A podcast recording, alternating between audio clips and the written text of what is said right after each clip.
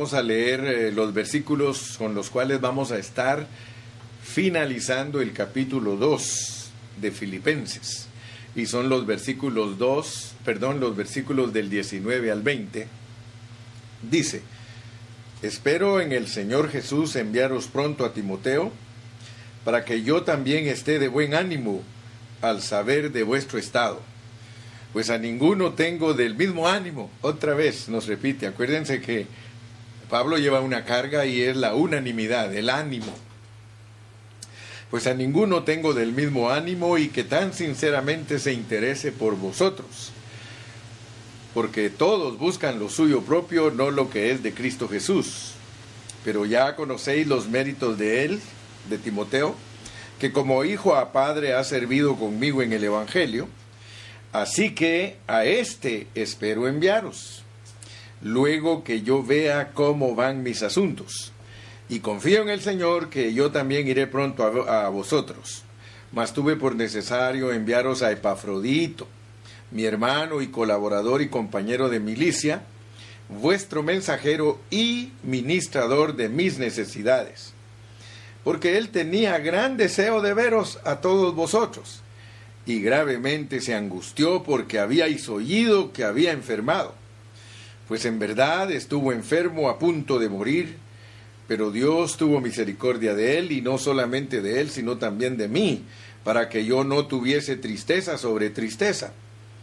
Así que le envío con mayor solicitud para que al verle de nuevo os gocéis, y yo esté con menos tristeza Recibidle, pues, en el Señor con todo gozo y tened en estima a los que son como Él, porque por la obra de Cristo estuvo próximo a la muerte, arriesgando su vida, exponiendo su vida para suplir lo que faltaba en vuestro servicio por mí. Padre, gracias. Gracias porque una vez más nos das la bendición de leer tu palabra Ahora queremos meditar sobre ella, Señor, y queremos ser bendecidos. Señor, susténtanos. Una vez más, llénanos, suministranos, alimentanos, por favor.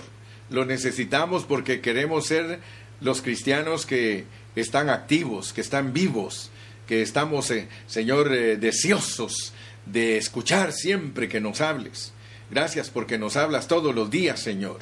Padre, gracias en esta mañana y bendecimos a todo tu pueblo en todas partes del mundo, Señor. En el nombre de Jesús. Amén. Aleluya. Como dijo Lalo en esta mañana, en la repetición está el aprendizaje. Y Pablo en el capítulo 3 y versículo 1, miren lo que dice, por lo demás, hermanos, gozaos en el Señor, eso ya va a ser parte de el capítulo número 3, pero es un adelanto para que siempre estemos dispuestos y que la repetición no nos moleste, sino que sepamos que es una aseguranza para nosotros. Dice, por lo demás, hermanos, gozaos en el Señor. A mí no me es molesto el escribiros las mismas cosas y para vosotros es seguro. O sea que tradicionalmente creen que quiere decir que para ellos es molesto que se les estén repitiendo las mismas cosas, pero eso no es lo que está diciendo Pablo. Por eso tenemos que analizar bien el hablar de Pablo, porque lo que él está diciendo es que a él no le molesta repetir lo mismo y lo mismo y lo mismo, y que eso asegura a los hermanos. El término aquí seguro es de aseguranza.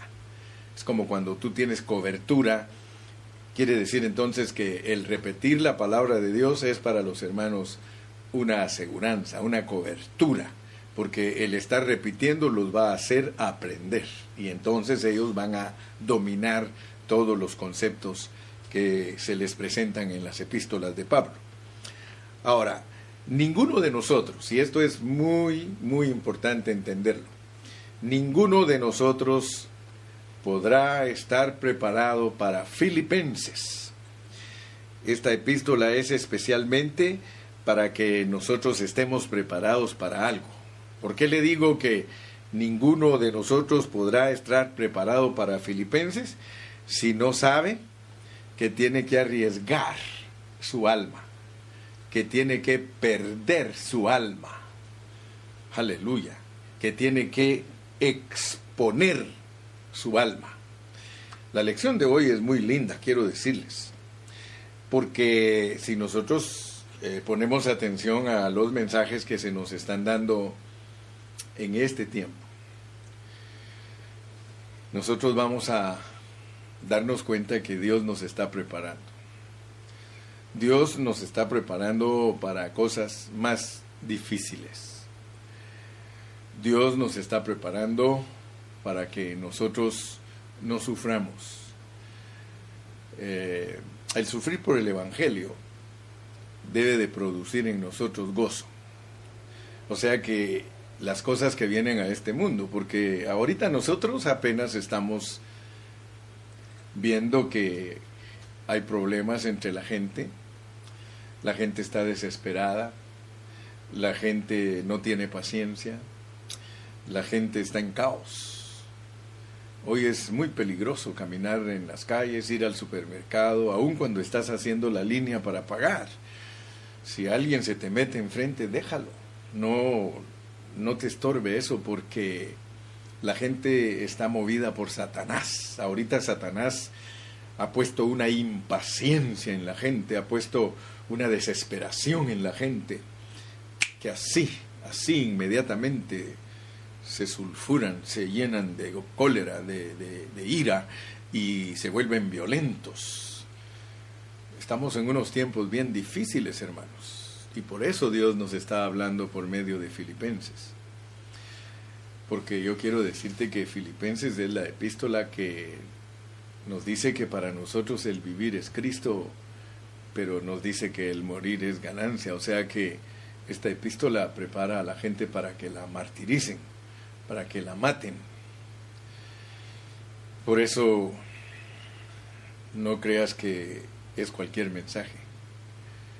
A mí me escuchan muchas personas y a veces tal vez creerán que soy el predicador del mal agüero como me molestaba a veces Calle cuando se me acercaba y decía, yo soy la mala suerte, así se me acercaba a veces para hacerme reír, pero ese era un anuncio de, de las aseguranzas, que a muchos los persigue la mala suerte, pero nosotros no estamos aquí por agüeros y malas suertes, nosotros estamos aquí por una realidad. ¿Cómo vamos a poder nosotros llegar al punto de decir, para mí el vivir es Cristo y el morir es ganancia. Es únicamente cuando nos encontremos en las situaciones en que se encontraba el apóstol San Pablo. Cuando él decía que el morir era ganancia, él estaba diciéndole a los hermanos, si en caso me matan por estar aquí preso por el Evangelio, yo termino mi carrera. Yo hasta ahí llegué y lo voy a hacer con gozo y con alegría. Entonces, yo quiero que por favor, mi hermano, pongas atención porque si no estás entrenado para sufrir, entonces todas las cosas te van a tomar por sorpresa. Ustedes se acuerdan que todo el tiempo que he predicado la palabra en determinado tiempo les he predicado mensajes tales como preparándonos para lo inesperado.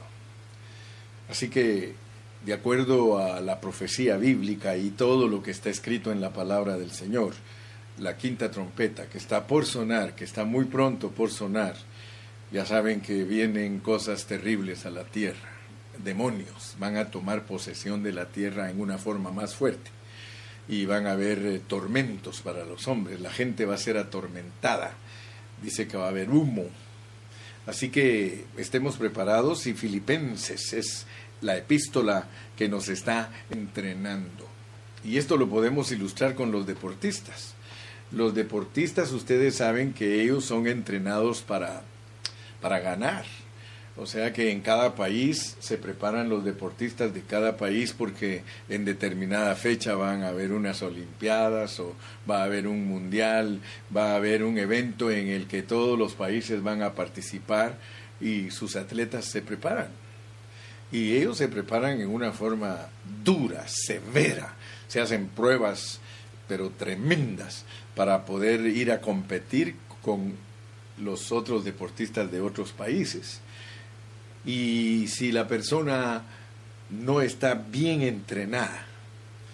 Imagínese usted mandar a un deportista de un país que no está ni bien entrenado, no tiene una disciplina para prepararse, es un perdedor seguro. Y eso es lo que ha pasado con la cristiandad tradicional, que ha preparado a los hermanos para no sufrir. Fíjese, fíjese, qué tremendo. Las doctrinas que el diablo ha permitido que se metan a las iglesias son doctrinas que hacen que el cristiano viva muy confortable, que viva muy cómodo, que, que no, no lo estorben, que no lo molesten. Al grado ustedes saben que esas doctrinas, la clase de cristianos que ha producido es cristianos que les molesta cualquier cosa que sucede en la iglesia. Y algunos de ellos hasta quieren irse de la iglesia porque no lo saludaron o porque no hicieron. Está bien que, que, te cambies de congregación si en la congregación que estás no predican la pureza de la palabra. Eso yo siempre les he dicho, escapa por tu vida pero por tratitos así de feelings y de rocecitos que me, pasó llevando, eh, eso tenemos que aprender que hay que sufrir en la vida de la iglesia y hay que sufrir por predicar el Evangelio y hay que sufrir por predicar la verdad. Así que Filipenses entonces nos entrena para que nosotros podamos ser mártires. Hermanos, debemos estar entrenados para crucificar lo que Dios nos pide. Por eso se llama ser un alma, porque ser unánimes es estar dispuestos a crucificar el alma. Ser unánimes es estar dispuestos a crucificar nuestro yo, porque el problema que tenemos los cristianos no es la unidad del espíritu, en el mensaje anterior les hablé de que hay hermanos que son lindos, son preciosos, aman a Dios, pero cuando se trata de ponerse de acuerdo con asuntos que tienen que ver con el funcionamiento de la iglesia, inmediatamente sale nuestra alma. Inmediatamente. Yo me doy cuenta que a veces en cosas tan sencillas el alma sobresale. A veces he visto a las hermanas trabajando en la cocina y las hermanas cuando trabajan en la cocina tienen un problema muy serio, porque como cada una sabe hacer la comida a su manera, y el problema del yo es que la comida que yo hago es mejor que la comida que hace ella y que hace ella y ella. Entonces ustedes se dan cuenta que cuando una mujer ve cocinar a la otra, dice, eso no va así, eso no se hace así. Su alma inmediatamente, porque el alma es la que compite. En nosotros no competimos en el espíritu, porque en el espíritu está la vida de Cristo. Y Cristo no compite con nadie. Por eso es que usted se puede dar cuenta que entre nosotros nos podemos amar en lo que respecta a nuestra relación con Dios. Usted le dice a los hermanos, cantemos, cantemos. Usted le dice a los hermanos, hinquémonos, vamos a orar, oramos. Hermanos, busquemos el rostro del Señor, busquemos el rostro del Señor, porque todo eso se hace en el Espíritu. Pero hay cosas que las tenemos que hacer en el alma. Y yo no estoy hablando de algo fuera de contexto, porque cuando Pablo habla de cantaré, dice cantaré con el Espíritu, pero también cantaré con entendimiento, con el alma. O sea que las cosas de Dios llevan envuelto el Espíritu y el alma. Y en todo lo que respecta al espíritu nosotros no tenemos discusión. Nada, nada. Yo les conté de los problemas que me ha tocado que arreglar en algunas iglesias locales donde todos los hermanos están de acuerdo en todo lo que es espiritual. Pero cuando se trata de comprar un vehículo para atraer a los hermanos a la reunión, ahí hay un montón de opiniones. Cuando se trata de que vamos a tocar la música de esta y esta y esta manera, un montón de opiniones cuando se trata de que vamos a hacer eh, el evangelismo de esta y esta manera. No, eso no va así. O sea que yo quiero que ustedes sepan pues que, que el mensaje de hoy es ser un alma, es estar dispuestos a arriesgar nuestra alma. Si tú no estás dispuesto a arriesgar tu alma, si tú no estás expuesto, hermano, a crucificar tu alma, si no estás eh, dispuesto a que seas expuesto en tu alma, porque ahí en el alma somos expuestos Nosotros somos expuestos ahí en el alma. En cuanto, en cuanto surge un asunto que se trata con el alma, todos estamos en competencia. Y no hay unanimidad. Por eso tenemos que ser entrenados. Yo a veces le, le, digo a los hermanos, saben, a veces les hago preguntas a los hermanos y los pongo a que discutan temas porque quiero ver cuán almáticos son. Aleluya. Quiero ver cuánto quieren competir, porque ahí es donde está el asunto del alma. Entonces, los que ya me conocen dicen, como Cayetano dice, ah, el hermano Carrillo nos tira ahí las cosas y nos deja peleando a todos y al ratito solo nos dice, no hombre, es así, así, así. Bueno, yo espero que algunos me vayan conociendo poco a poco. Pero lo importante es que tú al leer Filipenses, al estudiar Filipenses, estés dispuesto a entrenar tu alma. ¿En qué manera? En que tu alma se pierda por causa del Evangelio. Acuérdate que esa expresión la tiene el Señor Jesucristo en Mateo 16. En Mateo 16, cuando el Señor dijo que sobre esa roca edificaría su iglesia, bajo ese contexto, al finalizar de hablar eso, Él dice, el que ama su alma la perderá, pero el que la pierde por causa de mí, la hallará. Entonces yo quiero que tú te recuerdes que el perder el alma está bajo el contexto de edificar la iglesia del Señor. Así que el Señor nos lo dejó muy, muy, muy clarito. Entonces preguntémonos qué es lo que causa divisiones entre los cristianos. ¿Qué es lo que causa divisiones? Pablo dijo que Timoteo, y quiero que lo vuelvas a leer conmigo en el 2.20, pues a ninguno tengo del mismo ánimo, y que tan sinceramente se interese por vosotros. Yo me acuerdo del hermano Salas. El hermano Salas eh, se apropió de una frase que alguien dijo durante la historia, y él siempre la expresaba. Él decía unidad a pesar de la diversidad. O sea que los que son diplomáticos usan esa expresión, unidad a pesar de la diversidad.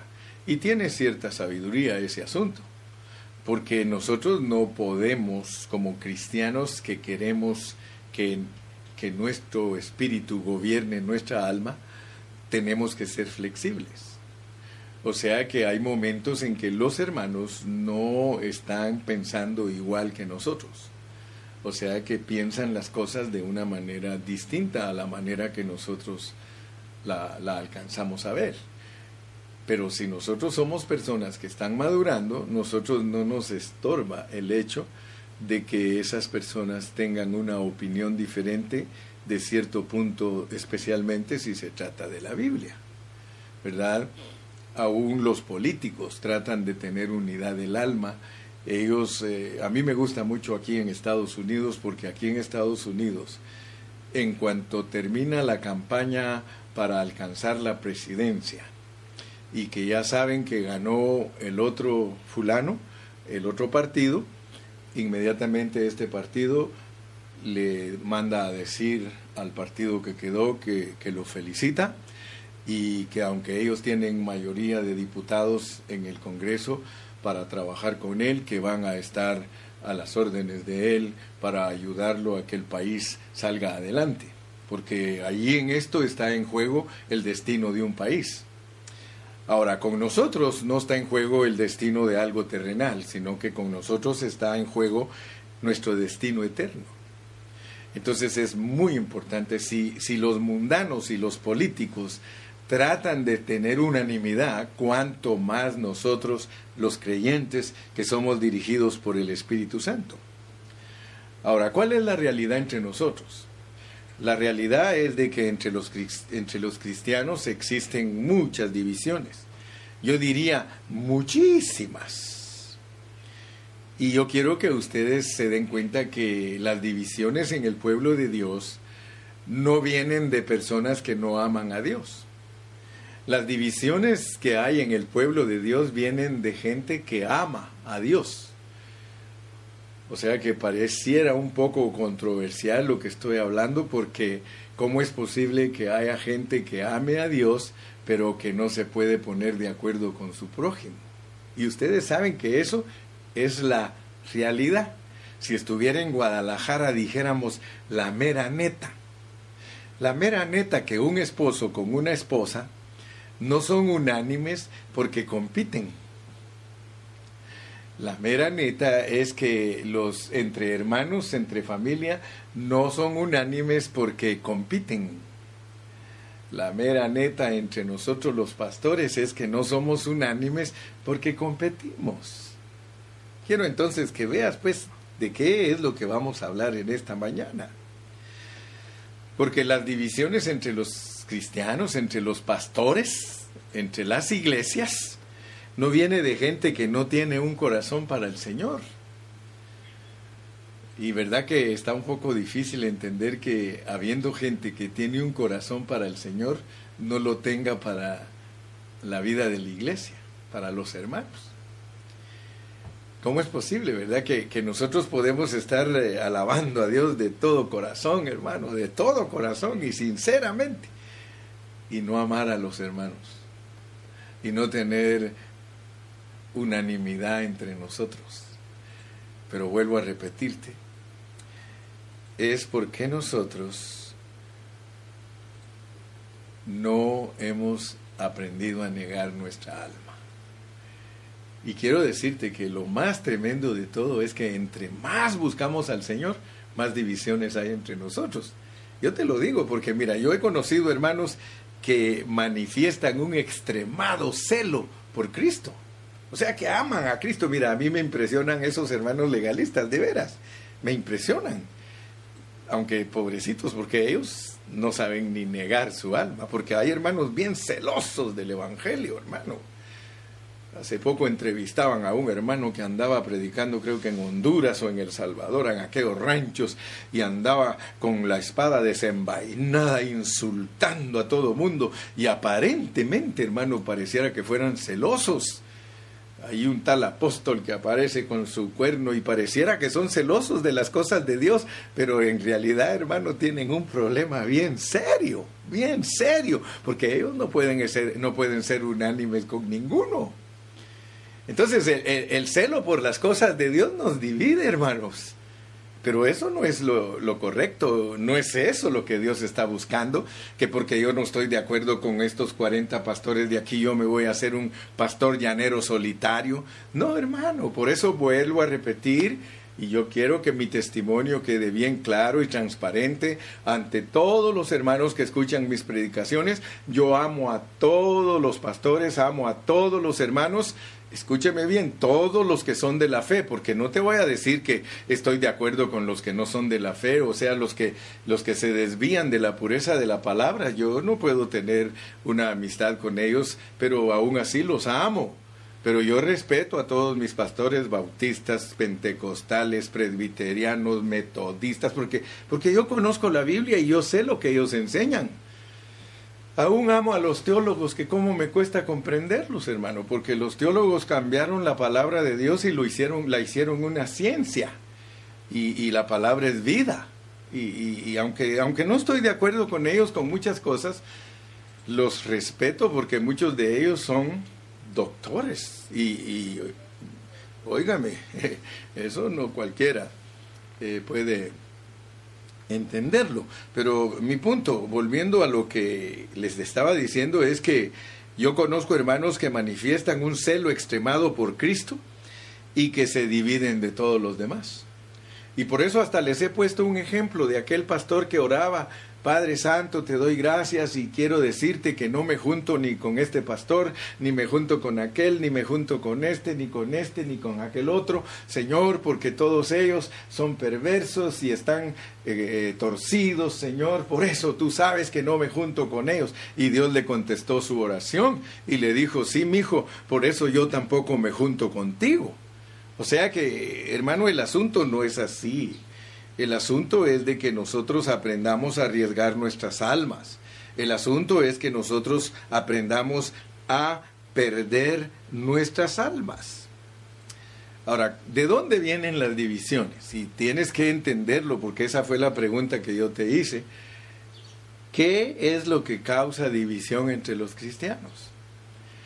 La división viene porque de repente alguno de nosotros anhela hacer algo por el Señor.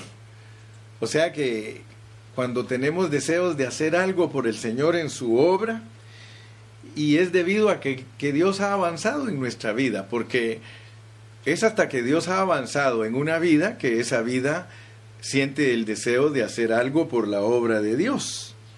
Entonces yo, yo quiero que tú te des cuenta que eh, la división de los cristianos viene porque ellos quieren hacer algo para Dios.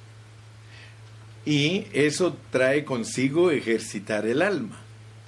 Ya sabes tú que el alma es el intelecto de nosotros. Por eso es que nosotros tenemos problemas de unanimidad, porque cuando se trata de ejercitar nuestra alma, inmediatamente todos entramos en competencia. Entonces quiero que te quede bien claro, para tener comunión con Dios tú necesitas únicamente el Espíritu dentro de ti. Y tú te recuerdas que eso está registrado en Juan 20, 22, cuando Cristo, después de resucitar en la noche, se sopló en los discípulos y les dijo, recibid el Espíritu Santo. Y nosotros sabemos que eso es todo lo que nosotros necesitamos para mantener una buena relación con Dios, para mantenernos en comunión con Él, para orar, para cantar, para hacer todo lo espiritual. Nosotros no tenemos ni un problema porque Dios está dentro de nosotros, Él nos ha dado su espíritu. Pero cuando tenemos problema es cuando tenemos que tener comunión con los hermanos. Y resulta que para tener comunión con los hermanos nosotros tenemos que ser tratados de nuestra alma. Y eso tiene que ver con el derramamiento del Espíritu Santo en Hechos 2. O sea, noten pues, noten que el Espíritu como poder no está adentro de nosotros. Si la Biblia dijera que el Espíritu como poder estuviera dentro de nosotros, otra historia sería nuestra vida de la iglesia. Pero Dios en su soberanía lo puso de esa manera. Él puso el Espíritu dentro de los creyentes y sobre los creyentes. El Espíritu sobre los creyentes es para que prediquemos la palabra de Dios. Empero recibiréis poder cuando haya venido sobre vosotros el Espíritu Santo y me seréis testigos en Jerusalén, en Judea, en Samaria y hasta lo último de la tierra. Allí es donde tenemos el problema. O sea que la iglesia no tuvo problemas cuando el Espíritu Santo entró en ellos. Ellos estaban en un cuarto. Ahí estaban ellos en ese cuarto y ahí entró el Señor Jesucristo resucitado y se sopló dentro de ellos. Pero de ahí les dijo, váyanse al aposento alto y esperen allí hasta que sean investidos de poder. Y, y la Biblia registra que eso para ellos fue una prueba quiero que sepas que tener a, Dios sobre nosotros es una prueba porque tiene que ver con nuestra alma. Qué tremendo, ¿verdad? Porque mucho cristiano no sabe la diferencia entre el espíritu esencialmente dentro de él y económicamente sobre él. Pero esencialmente dentro de nosotros es un asunto totalmente del espíritu. Pero económicamente sobre nosotros es un asunto totalmente del alma. Y les dije que ellos fueron probados porque diez días se tardó el Señor para derramarse sobre ellos como el espíritu de poder. Entonces el espíritu de poder hace orgullosas a las gentes. Fíjate, nótalo, mira, hay hermanos que presumen mucho porque saben predicar bien bonito. Hay hermanos que presumen mucho. ¿Por qué? Porque eso tiene que ver con el alma. Yo espero que Dios abra tu entendimiento, hermano, para que puedas ver que para adorar a Dios no hay competencia, pero para trabajar para Dios, uh, mucha competencia. Entonces, quiero que estés consciente de eso, pues.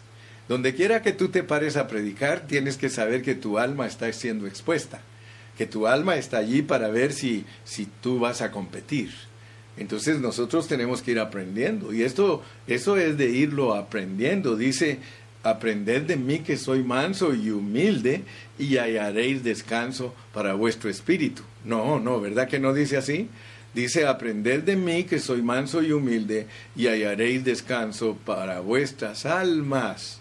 ¿Por qué? Porque la mansedumbre, la mansedumbre y, y la humildad tienen que ver en la manera que nosotros le enseñemos a las personas la palabra del Señor. Tú vas a saber si, si el predicador es uno que está tratando de negar su alma.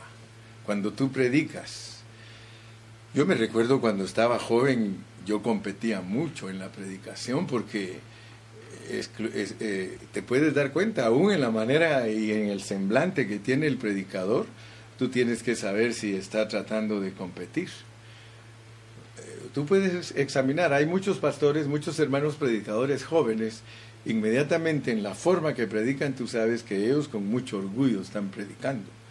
¿Por qué? Porque ellos quieren que la gente vea que ellos tienen mucha autoridad, porque creen que la autoridad es eso. No, la autoridad, hermano, es eh, algo así. Te voy a, te voy a poner una ilustración de, de la autoridad, de la autoridad. Mira, es una anécdota que muchos de ustedes ya la saben, porque inclusive algunos dicen, ah, las anécdotas del pastor ya me las conozco de memoria. Y sí, ya te las sabes, pero viene, a las, viene, viene al momento, viene a la situación, lo que es la autoridad.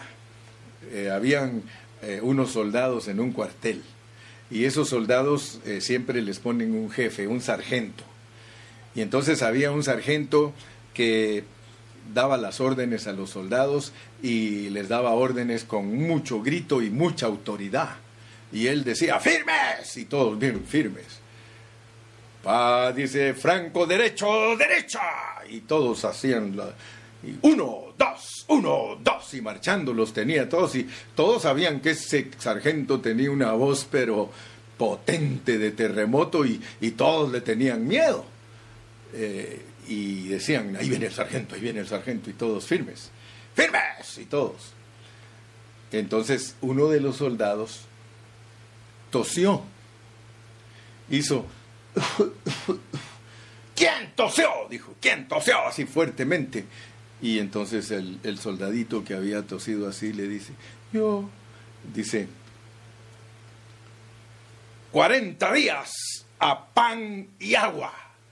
Y allá va aquel, pues, a 40 días pan y agua, castigado. Entonces el soldadito salió de esos 40 días y pasado un tiempo cambiaron de sargento al pelotón, al grupo de soldados, y entonces el soldadito otra vez estaba enfermo de la tos. Pero él se puso a pensar, dijo, tengo muchas ganas de toser, pero si toso suave, me van a mandar otra vez a 40 días a pan y agua. Voy a sacar esfuerzo de mí y voy a toser bien fuerte, dice. Porque el, el sargento que les pusieron era diferente al otro. Ahora este sargento decía, saludo uno, franco derecho, derecha, franco izquierdo, izquierda, firmes, uno, dos, uno, dos. Entonces aquel se puso a pensar, si toso suave, dice, voy a hacer pedazos a este sargento que no tiene voz de mando. Así que se decidió toser y tosió, pero bien fuerte el soldadito. Y se le quedó viendo el sargento y dice, ¿quién tosió? Y aquel dice, yo. Y dice, fusílenlo quiero que te des cuenta que la autoridad no es por gritar ni por hablar callado, la autoridad es la autoridad. Entonces nosotros como predicadores no tenemos que impresionar a nadie gritando, creyendo que eso nos hace estar ungidos y dar sermones con autoridad. No. A veces solo nos toca decir, fusílenlo. y aquel es fusilado. Entonces, hermanos, para adorar a Dios no hay competencia, pero para trabajar por Dios sí hay competencia. Entonces nosotros tenemos que tener un balance. Nosotros tenemos que buscar cómo vivir a Cristo y magnificarlo en nuestra experiencia en el trabajo del Señor que tiene que ver con cuidar a hermanos, con cuidar a la iglesia local y con cuidar a veces a otras iglesias. Nosotros tenemos que ver que Filipenses es muy especial, muy especial, porque nosotros tenemos que graduarnos de Filipenses. A mí me gusta mucho usar esa expresión, hermanos, vamos a graduarnos. Por ejemplo, ayer traté de que todos los pastores se graduaran de Génesis capítulo 1, versículos 1 y 2, y por lo menos los siete que participaron, todos se graduaron. Yo sé que habían otros que no participaron y que estoy seguro que se hubieran graduado también, porque ayer estudiamos esos dos versículos y quedamos bien claros de cómo es la creación y cómo es la corrupción y cómo es la restauración. Gloria a Dios. Pero quiero que no se les olvide lo que estoy predicando. Estoy predicando de Filipenses porque Filipenses es el que expone nuestra alma. Filipenses es eh, la epístola que nos ayuda a entender que para poder ser efectivos en cuidar a los hermanos y en cuidar a las iglesias, tenemos que arriesgar nuestras almas. Es difícil que los hermanos eh, con mucha preparación intelectual aprecien a los hermanos que apenas pueden escribir, que apenas pueden leer tal vez. Por eso es que el alma sobresale, ¿verdad? Un hermano que está preparado intelectualmente, él no es capaz de escuchar a un hermanito que es humilde y sencillo y que tal vez no tiene la preparación que él, pero tiene bien claro los conceptos de Cristo. Pero cuando una persona es pretenciosa y tiene mucho orgullo, no aprecia a otros, ¿verdad? Y esa es la carrera armamentista la palabra del Señor, eh, Santiago dice, ¿de dónde vienen las guerras? ¿De dónde viene la violencia? Es porque nosotros no nos queremos sentir inferiores a nadie. O sea que el alma, hermano, eh, el alma es bien traicionera, hermano. El alma es peligrosa. Ahora, a pesar, fíjense ustedes, que aquí en la palabra de Dios se nos habla del nicolaísmo. Y yo a veces me he dado cuenta que muchos hermanos no entienden lo que es el nicolaísmo. Muchos creen, hermanos, que el nicolaísmo solo tiene que ver con no tener jerarquías. Pero analicemos bien lo que es el nicolaísmo. Porque el nicolaísmo es eh, el nicolaitais, que es gente sobre gente. O sea que yo estoy de acuerdo que entre los cristianos no debe haber nicolaísmo. O sea que entre nosotros no deben haber jerarquías, no deben haber títulos para que alguien se crea mayor o superior al otro el Señor claramente habló de cómo somos nosotros como iglesia, somos hermanos, somos consiervos los unos de los otros. Pero hay hermanos que entienden eso como nicolaísmo, pero el problema es que se dividen de los hermanos. O sea, miren cómo es el asunto, pues, porque muchos creyendo que están en contra del nicolaísmo están en contra del cuerpo de Cristo. Estar en contra del nicolaísmo es estar en contra de ese sistema, pero eso no quiere decir que yo me voy a separar de mis hermanos y formar mi propio grupo diciendo que todos los demás son nicolaitas. Porque si tú te desunes de los hermanos acusándolos de que son nicolaitas, ¿cómo los vas a ayudar a que encuentren la unanimidad? Si la unanimidad viene de la madurez. La unanimidad no viene de, de, que tú eh, de la noche a la mañana quieras tratar de entender a todos. No, no, no, no. Cuando uno recién comienza su matrimonio, uno tiene muchos problemas porque cuesta adaptarse dos personas que son totalmente distintas. Pero a medida que van madurando, no es que cambiaron porque yo me recuerdo que al hermano Billy Graham cuando lo entrevistaron y le dijeron que cómo había hecho él para vivir 60 años de matrimonio con su esposa, la respuesta de él fue totalmente incompatibles. Imagínate. Imagínate, le dijeron, ¿cómo ha hecho usted para ser feliz con su esposa? Totalmente incompatibles, dijo. ¿Qué quiso dar a entender? Que busco la unanimidad a pesar de que somos incompatibles. Hermano, eso no es fácil. ¿Te puedes imaginar tú al Señor Jesucristo en tanta contrariedad hacia Él? ¿Tanta opinión hacia Él? ¿Y qué dice la Biblia de Él? Él era un hombre templado, Él era un hombre maduro, Él era dice que no vocearía, no gritaría. Al contrario, Él, Padre, perdónalos, porque no saben lo que hacen. ¿Sabes lo que es tener paz? ¿Tú sabes lo que es tener paz, hermano? Entonces yo quiero decirte, hermano, que si tú de verdad estás aprendiendo a experimentar a Cristo, no solamente lo experimentas en tu comunión con Él, que es en el Espíritu, sino que también disfrutas a los hermanos a pesar que son totalmente distintos a ti. ¿Cuántos de ustedes saben que la experiencia que más le agrada a Dios no es la individual? Ay, hermano, ¿y tú qué creías que la experiencia que, cree, que crees o creías que es la que más le agrada a Dios? ¿Tú creías que acercarte a orar y acercarte a cantar y que llores cuando le estás alabando, tú crees que ese es lo más elevado ante Dios? Lo siento mucho, pero el, el mensaje de hoy es que si no arriesgas tu alma por causa del Evangelio, tú no vas a ganarla. Porque la experiencia más elevada es la experiencia corporativa.